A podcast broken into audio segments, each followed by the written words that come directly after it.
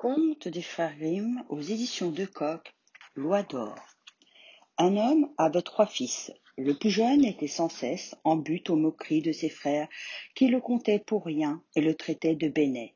Le surnom lui resta. Un matin, l'aîné décida d'aller couper du bois dans la forêt. Sa mère lui prépara une galette au beurre croustillante et dorée et elle lui donna une gourde de bon vin pour étancher sa soif.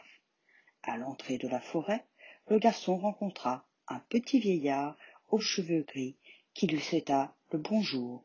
Ne voudrais-tu pas un morceau de ta galette et ne me laisserais-tu pas boire une gorgée de ton vin? lui demanda le petit homme. J'ai grand faim et grand soif. Le garçon était peu généreux. Si je te donne de ma galette et de mon vin, je n'en aurai plus assez pour moi. Passe ton chemin. Il planta là le vieillard et entra dans la forêt. Il se mit à l'ouvrage, mais il ne devait pas tarder à être puni de son égoïsme. En ébranchant un tronc, il fit un faux mouvement, sa hache glissa et lui entailla le bras. Le petit homme n'était certainement pas étranger à ce malheur. Le garçon dut rentrer en hâte chez lui pour se faire panser.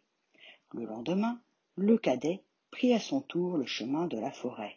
Sa mère lui avait donné, comme à l'aîné, une galette au beurre croustillant et doré et une gourde de bon vin.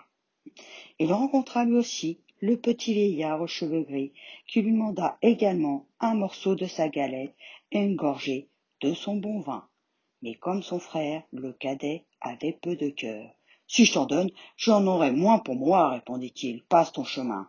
Il planta là le vieillard et entra dans la forêt. La punition ne se fit pas attendre. Dès les premiers coups qu'il porta à un arbre, la hache lui échappa des mains et le blessa à la jambe il eut beaucoup de peine à regagner la demeure de ses parents. Laisse-moi aller couper du bois à mon tour, demanda Bénet à son père le lendemain. Tu vois bien que cela n'a pas réussi à tes frères, lui répondit l'homme. Comment voudrais-tu y parvenir? Non, non, non, non, tu es trop niais. Mais Bénet insista tellement que de Garlas, son père, y consentit. Eh bien, vas-y, lui dit-il, après tout, c'est en forgeant qu'on devient forgeron. Sa mère lui donna une galette cuite sous la cendre et une gourde de mauvaise bière. À l'orée du bois, Bénet rencontra le petit vieillard aux cheveux gris qui lui souhaita le bonjour. Ne me donnerais-tu pas un morceau de ta galette et ne me laisserais-tu pas boire une gorgée à ta gourde? lui demanda le petit homme. J'ai grand faim et grand soif. Je n'ai qu'une galette mal cuite et de la bière aigre, répondit Bénet. Mais si cela te convient, je te l'offre de grand cœur. Asseyons-nous et partageons. Ils s'assirent et partagèrent. Bénet s'aperçut alors que son vilain gâteau était devenu une galette au beurre croustillante et dorée, et que sa mauvaise bière s'était changée en bon vin. Ils mangèrent et burent avec plaisir. Après quoi, le petit homme dit à Bénet Puisque tu as si bon cœur et que tu partages volontiers ce qui t'appartient, je veux te rendre heureux. Vois ce vieux chêne, il te faut l'abattre car il y a quelque chose pour toi sous ses racines. Sur ces mots, le petit homme disparut. Bénet suivit les conseils du vieillard et abattit l'arbre. Blotti au milieu de ses racines, il trouva une noix aux plumes d'or. Il la prit, la mit sous son bras et partit à l'aventure. Il arriva le soir à une auberge où il décida de passer la nuit. L'aubergiste avait trois filles, qui furent étonnées de voir un oiseau aussi extraordinaire. Chacune aurait bien voulu une de ses plumes. Je trouverai certainement l'occasion de lui en arracher une, se dit l'aîné. Et profitant de ce que Béné était allé se coucher sans son oie, elle prit l'animal par les ailes pour lui arracher une plume. Mais ses deux mains restèrent collées au plumage de l'oiseau. La cadette survint alors. Elle aussi voulait s'employer d'une plume d'or. Elle s'approcha de l'oie, mais sans y prendre garde, elle effleura le bras de sa sœur. À peine l'eut-elle touché qu'elle ne put s'en détacher. La dernière des filles entrait à son tour dans la salle avec la même intention. Ses sœurs se mirent à crier Écarte-toi de nous, pour l'amour du ciel, écarte-toi. Mais la jeune fille ne comprit pas la raison pour laquelle elle ne devait pas s'approcher de ses sœurs. Elle veut prendre des plumes à ses toits, se dit-elle. Je ne vois pas pourquoi je n'en ferais pas autant. Et elle saisit la cadet par le bras. À peine eut-elle touché qu'elle ne peut plus s'en détacher. Et les trois sœurs durent passer la nuit avec loi sans parvenir à se séparer l'une de l'autre. Le lendemain matin, Bénet vint prendre son noix, la mit sous son bras et s'en alla sans se soucier des trois jeunes filles qui lui emboîtaient le pas. Les pauvres malheureuses étaient obligées de le suivre en courant partout où il allait, tantôt à droite, tantôt à gauche, suivant l'humeur du garçon. Ils avancèrent ainsi quelque temps à travers la campagne et rencontrèrent le curé du village. Où allez-vous donc ainsi, jeune fille écervelée? leur demanda-t-il lorsqu'il vit passer l'étrange cortège. Vous n'avez pas honte de courir comme cela après ce garçon? Ce n'est pas convenable, voyons. Et le curé voulut retenir la plus jeune par la main mais à peine l'eut-il touchée qu'il ne put s'en détacher. Il fut bien obligé de la suivre. Ils rencontrèrent peu après le sacristain, qui fut tout étonné de voir le curé prendre part à une telle farandole. Eh, monsieur le curé, cria-t-il, où courez-vous si vite? N'oubliez pas que nous avons encore un baptême aujourd'hui. Et il voulut retenir le curé par la manche, mais dès qu'il l'eut touché, il ne put s'en détacher et fut bien obligé de le suivre. Deux paysans s'en revenaient des champs, leur faux sur l'épaule. Ils regardèrent passer la petite troupe avec surprise. Lorsque le curé les vit, il leur cria de venir les délivrer, lui et le sacristain. Mais à peine les deux paysans eurent-ils touché le sacristain, qu'ils ne purent s'en détacher et furent, eux aussi, obligés de suivre le cortège. Ils étaient maintenant sept à courir derrière Bénet et son roi.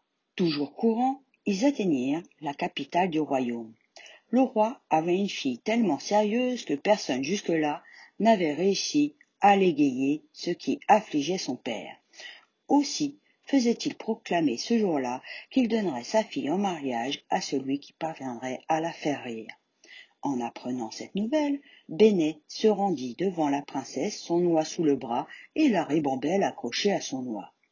Dès qu'elle vit approcher le défilé grotesque de ces sept personnages accrochés les uns aux autres derrière Bénet et son noix, la princesse fut prise d'un fou rire.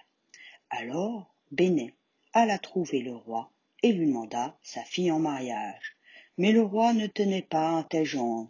Il fit quantité d'objections et pour finir, il imposa à Bénet une épreuve qu'il croyait insurmontable. Il lui ordonna de trouver un homme capable de boire à lui tout seul un tonneau empli de vin. Bénet pensa au petit vieillard qui lui avait donné loi. Il se rendit dans la forêt à l'endroit où il avait abattu le chêne. Un homme était assis sur le tronc, l'air très contrarié. Bénet lui demanda ce qui l'affligeait si fort. Je meurs de soif, répondit l'homme, et je n'arrive pas à me désaltérer. J'ai comme une pierre brûlante dans l'estomac. Aussi ne puis-je boire de l'eau froide, cela me ferait du mal. Et bien sûr, j'ai déjà vidé un tonneau de vin, mais ces quelques gouttes m'ont à peine humecté le gosier. Je peux te rendre service, dit Bénet. Viens avec moi, et tu seras satisfait. L'homme le suivit jusqu'au cellier du roi, et là, il put boire tout son saoul. Il vida les grands fûts, les uns après les autres, jusqu'à en avoir des crampes dans les bras, et avant la nuit, il avait mis le cellier à sec. Bénet exigea de nouveau du roi qu'il tînt sa promesse, mais celui-ci, qui enrageait de devoir donner sa fille à un teignet, chercha un prétexte pour se dérober encore. Il lui imposa une seconde épreuve. Il lui fallait trouver un homme capable de manger à lui tout seul une montagne de pain. Bénet ne perdit pas de temps à réfléchir. Il se rendit tout droit dans la forêt, auprès du chêne abattu. Un homme était assis sur le tronc. Il se serrait la ceinture d'un cran en faisant une triste figure. J'ai beau manger tout le contenu d'un four du boulanger, dit-il à Bénet, cela ne m'a pas servi à grand-chose. Qu'est-ce donc que quelques miettes lorsqu'on a une faim comme la mienne? Mon estomac est toujours aussi creux et je dois me serrer la ceinture de plusieurs crans si je ne veux pas périr. Lève-toi et scie-moi, dit Bénet tout content. Tu vas pouvoir manger. Il conduisit l'homme dans la cour du palais. Le roi avait fait venir toute la farine du royaume et on avait fait un pain gros comme une montagne. L'homme se mit à manger et le soir même la montagne entière avait disparu. Pour la troisième fois, Bénet réclama son épouse, mais le roi, qui cherchait comment éviter ce mariage, exigea une troisième épreuve. il devrait lui apporter un bateau qui pourrait voguer aussi bien sur la terre que sur l'eau. Si tu réussis à venir jusqu'ici toute voile dehors, dit-il à Bénet, alors cette fois tu auras ma fille en mariage. Bénet se rendit tout droit dans la forêt auprès du chêne abattu, et retrouva là le petit vieillard aux cheveux gris avec lequel il avait partagé sa galette et son vin. Grâce à toi, j'ai bu et j'ai mangé, dit le petit homme, et je désire te récompenser de ta bonté. Je te donnerai le bateau qu'il te faut, parce que tu as été compatissant envers moi. Alors le vieillard lui donna le bateau, qui voguait aussi bien sur la terre que sur l'eau, et Bénet arriva au palais toute voile dehors. Le roi dut tenir parole et lui donner sa fille en mariage on célébra les noces. À la mort du roi Bénet, lui succéda sur le trône, et les deux époux vécurent longtemps heureux ensemble.